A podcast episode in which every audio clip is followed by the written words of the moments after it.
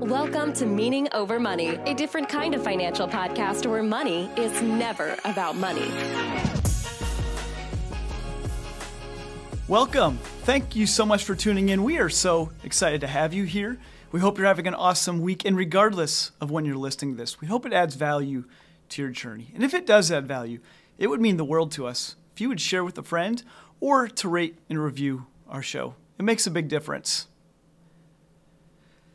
Recently, we launched a rent versus own calculator that you can find on our website. It's a free downloadable. We highly encourage people to go check it out, mess around with it, and, and plug in some information.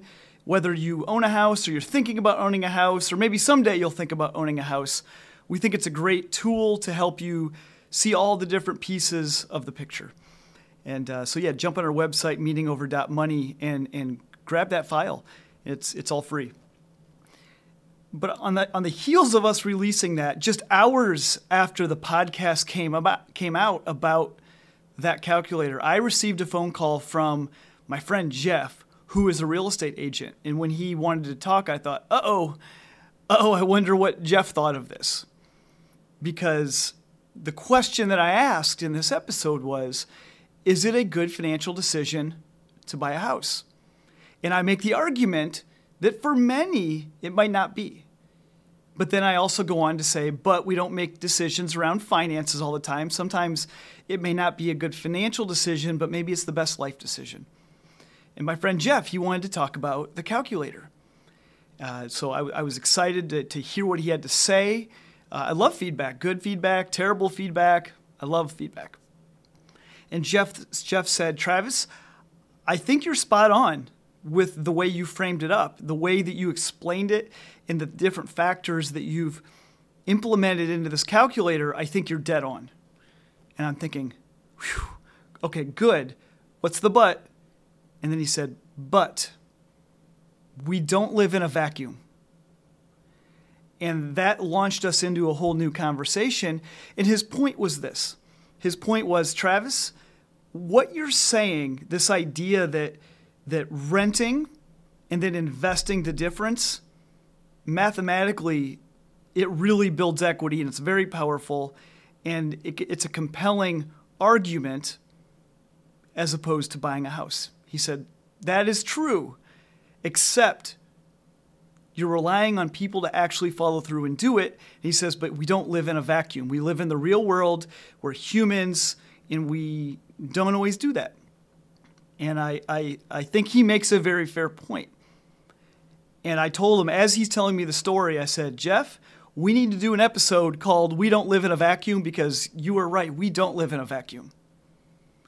And we talked about the different pieces and the realities of a lot of people, maybe himself included, and, and me too, that what mathematically might be true if you follow XYZ plan, but then life happens we might not follow XYZ plan. And he asked me a question. He said, Would you agree, Travis, that it wouldn't be as good if you didn't follow through with the investing side of it if you're renting? And I said, Man, absolutely. I said, If somebody were to say, Hey, Travis, I agree with you, except I'm not actually going to invest. I'm not actually even going to save that money. I'm just going to use that excess money to consume. I would say you're probably off buying a house no matter what then. There is no scenario then where where renting is better than buying because because you're truly you're on a one way way track to gain no progress if that's the way you're going to handle it. And, and Jeff points out, and and Jeff and I have had a lot of a lot of conversations over the last year, and and and he says, you know, Travis, your advice is great if you follow it.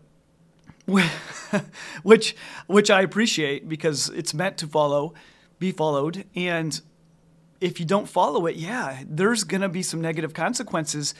If you live your life in a way that what I say might be true, but you don't actually follow through with it, there's going to be some negative consequences. And I think this whole rent versus buy is a prime example. If you are renting and taking advantage of the cost savings and actually building something versus the idea that you're going to rent and any cost savings you're going to consume and, and blow and, and frivolously spend makes a world of difference. And I think that's worth talking about because we don't live in a vacuum. We talk often about the behavioral science of money and why we do the crazy things that we do. And there is a reality we are human.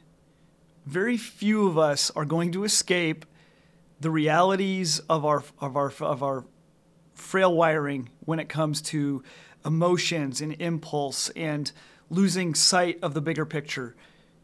A lot of us are going to make mistakes along the way because we are human, myself included, my wife included, many of my clients included, all of my clients included. It is going to happen. So, where the rubber meets the road, in my opinion, is whether we want to concede that we're human and we don't live in a vacuum, or whether we want to uh, recognize we're human and we don't live in a vacuum and then create the intentionality behind it. And I think that's where we go with a lot of with a lot of folks in this money stuff is recognizing I think we need to look in the mirror and recognize we are human. We are susceptible to these these nuances and these these failings that we have. And when we know that's how we're wired, we can take steps to safeguard ourselves. For example, for us and, and many others that I have the privilege of working with, the monthly budget is a safeguard against our own wiring.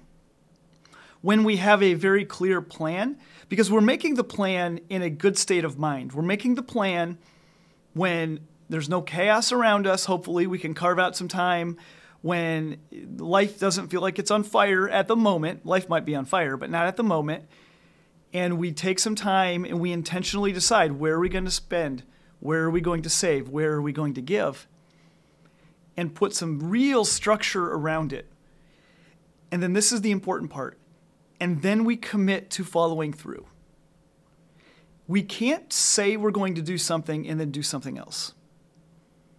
My wife and I, we just moved we just moved from one place in the town to uh, another place in the same town. So, not a far move. Life didn't change that much, but there's a lot of costs that go into moving.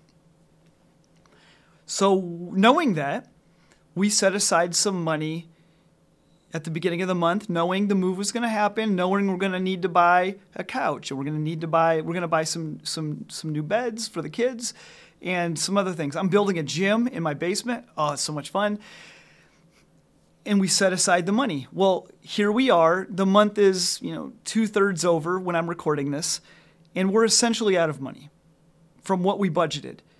But there's still some things that are important to us, that, that are very important to my wife, that we haven't bought yet. So we're committed to our plan. Our plan was to spend a certain amount of money on these things. We've spent that much money but there's still some other things that we want to to get. So the conversation my wife and I had the other day is, all right, we'll just we're going to wait till next month. We'll plan next month and then we'll go. We're not going to go out blow up our budget because we want to buy something now. No, we put structure around it. We are committed to following through with our plan. Even when we don't want to, even when it's uncomfortable, even when it's not convenient. That is one of the ways that we can get around this notion that we don't live in a vacuum. Because if, I if it were up to me and I was left to my own devices, I probably would have blown this thing out of the water. I would have gotten nicer gym equipment. I would have gone all in. I would have gotten more things. We would have gotten better furniture. We would have done all sorts of things. But we are committed to following through with the plan that we set forth. The other thing we need to do, because after all, we're human, is we need to continue, continually remind ourselves of the bigger picture. Sure, this idea that we're going to rent and then invest versus buy, again, we're not living in a vacuum. There's a real chance that you just take that extra money and you just go spend it. That's, that's real. but we have to keep in mind the bigger picture. Why are we doing this? And for a lot of my clients, and I could put myself in that same camp, during a period of renting, it's a good time to build something. It's a good time to, to build up, whether that's some retirement or it's a good time to build up the down payment for the house you will buy, or it's a good time to invest in something else that's important, that matters. And it's easy on a day to day to just say, you know, uh, I'll get around to that next month or the month after or six months from now. It's easy to do that. It's because it's, it's easier to say, well, I kind of want to go on that trip. Let's just book it and go. That's easier. It's harder when we, we take a moment to pause and ask ourselves, okay, why are we really doing this? What's the, what's the really important reason we're doing this?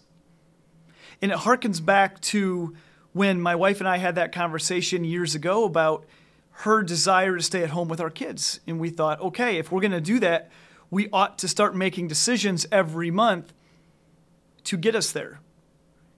And at the time, it felt so far into the future.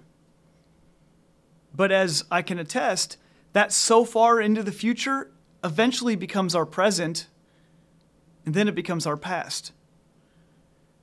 We will reap what we sow. We will have to live with the consequences tomorrow of today's decisions. And that's still you.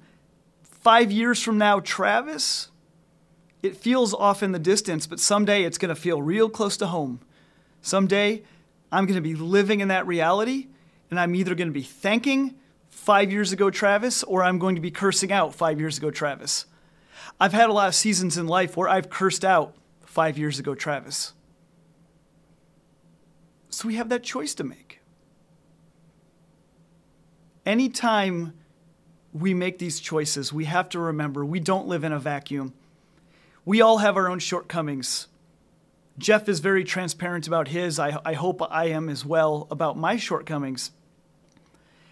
And it's important that we recognize what those shortcomings are and then take steps to remedy it and safeguard ourselves against ourselves. I, I think that's an important thing to do. One, one other example I want to close with we talk a lot about generosity on this podcast. I believe in generosity. Uh, just co wrote a book about generosity with my friend Dr. Gary Hogue. It's a, it's a devotional about generosity and community. You can also find that on the website for, as a free downloadable. And so we, I talk about generosity a lot because I believe in it so deeply. But one of the reasons I was able to learn how to be more generous over the past several years is because I had to safeguard myself from being selfish and greedy. I think there was a time when I was selfish and greedy. Because again, in a vacuum, giving sounds great. It sounded great to me, but in practice, because I wasn't living in a vacuum, I had desires and I had wants and I had ambitions. And what I would do is I would take this money that I knew I should be generous with, and I justified spending it on myself. And at some point, I had to learn one of the safeguards from me becoming selfish and greedy and self serving is I needed to be very intentional about being generous, about giving, about blessing somebody that has nothing to offer me in return. And that safeguarded myself against becoming greedy and selfish or continuing to be greedy and selfish. But that was me recognizing that we don't live in a vacuum and also recognizing the flaws in my own wiring.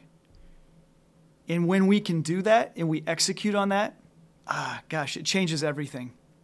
So that's that's really it today. Jeff, thank you so much for reaching out. Thank you for sharing your feedback, both the positive and the negative. Uh, I'm grateful for your friendship that you're able to be honest with me and, and share things that maybe you disagree with or things that, that you question. It means a lot to me that you would do that and that you would give that calculator a shot. And I hope, I hope too, in your real estate business, maybe this calculator will add value as you're working with clients and help show them the realities and help show them the truth so that when they buy, they buy with even more confidence and even more conviction. And it, it's such a blessing to them. I hope, I hope that they can do that. So thank you, Jeff. Always appreciate it, man. I, I hope everyone um, got some value out of this episode, and we'll see you next time. If you'd like to connect with us outside of the podcast, we would love to hear from you. You can find us on our Facebook group. The link is in the show notes. You can find us on Instagram, Meaning Over Money, or me, Travis Shelton, on Instagram. You can find our YouTube channel. And of course, you can find Meaning Over Money, which is our, our financial course for young adults, where we teach young adults how to live for the meaning and not for the money. And that's at meaningover.money. And we're starting to restructure those. We're starting to break them out into smaller courses, cheaper price points, letting you choose what you want. And so if you wanted to check those out, that's awesome. But if not, that's okay. We're just glad that you're here. And we hope this podcast continues to add value to your journey. Take care, guys.